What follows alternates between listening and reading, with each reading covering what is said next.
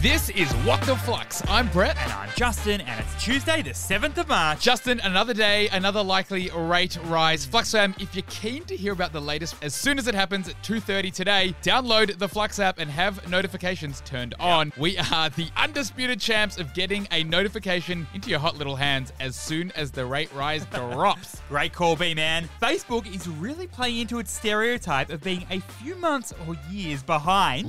It just announced reels that can run for 90 seconds, which TikTok did about two years ago. and B man, even more cringe, they've added a new feature called Grooves, really angling for that boomer audience. Three lagging stories today, Justin. Let's do it. for our first. Things are looking rosy at Salesforce, which announced better than expected growth in revenue and also profit for the fourth quarter. Maybe things aren't all so grim for tech companies, B man. So, what is the story here? Salesforce is one of the OG tech success stories that came out of San Francisco. Founded back in 1999, it builds really expensive enterprise software. Think customer relationship management tools, customer service, marketing automation. Mm. Yeah, if you know, you know. And Bearman, over the past 24 years, Salesforce has grown into an absolute behemoth. But Juzzy Boy, like all tech companies, it wasn't immune to the tech downturn. Nope. It cut 10% of its workforce recently, which was more than 7,000 people. But now, Salesforce announced a 14% growth in revenue year over year. And now, after getting pressured by a range of activist investors, profitability has become a much higher priority at Salesforce. So, what is the key learning here? Activist investors are the type of investors that purchase large stakes in a company and then use their position to push for changes at that company. It might be changes in the company's management, in their strategy, or even in their operations. And Justin, activist investors know how to get things moving. They often use public pressure to get their way. For example, they may launch a public campaign to pressure the company to make changes. Now, Salesforce has been facing serious pressure from activist investors to prioritize profitability in the business. And clearly, it forced Salesforce to act. So, while the methods of activist investors can sometimes be considered aggressive or controversial, they're often seen as a way to hold companies accountable. And ideally, help them become more successful in the long run. For our second story, Aussie surf brands Quicksilver and Billabong are expected to be sold this week in a deal estimated to be worth $1.9 billion.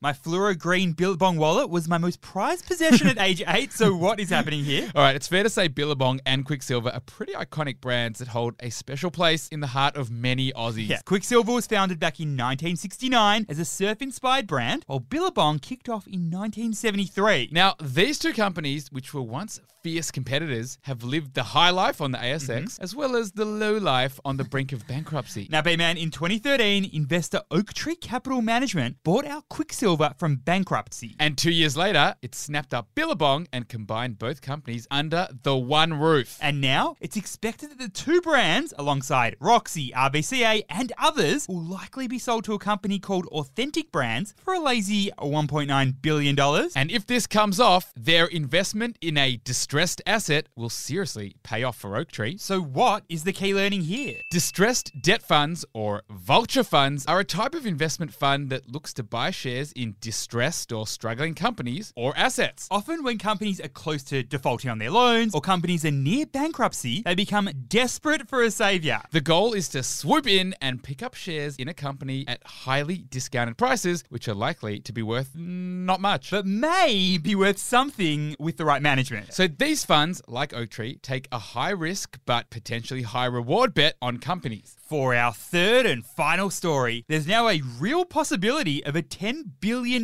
merger between Bank of Queensland and Bendigo and Adelaide Bank, according to City Brokers. Taking it up to the big boys and girls, Juzzy Boy, tell me more. Okay, so Bendigo and Adelaide Bank and Bank of Queensland are the sixth and seventh biggest banks in Australia based on their total assets. And both of these banks are old school. we're talking both founded before 1874. so, Brett, they've been around the bush. Now, Jazzy Boy, back in 2018, the topic of a merger between these two was originally raised. But Hmm? the talks never really got anywhere. and now, the Australian mortgage market has become even more competitive. So the prospect of this $10 billion merger has been raised again. But man, more importantly, this merger is expected to lead to about 202 million of so-called synergies. Ooh, so what's the key learning here? Synergies happen when a merged company is more valuable than the two separate companies before they were merged. It's one of the favorite buzzwords of investment bankers and consultants because it can help justify a merger. And Brett, these synergies can happen for a few different reasons. In this case, both banks already have huge branch networks. So by merging together, they could cut down the number of branches, which are very expensive to operate. In fact, Brett, City reckons the merged group could save 84 million bucks from 564 less branch staff. Secondly, Juzzy Boy, both companies need to make large digital investments, which is really hard without the size and scale of a well capitalized business. So, by combining the strengths of two separate companies, the merged company can be more successful and profitable than either of the original companies could have been on their very own. Fluxam, if you're keen to hear about the latest as soon as it happens at 2:30 today, you've got to download the Flux app and have notifications turned on. You will be very well informed, and you'll certainly know before any of your colleagues at work or your friends as well. Thanks for listening, and we'll see you tomorrow.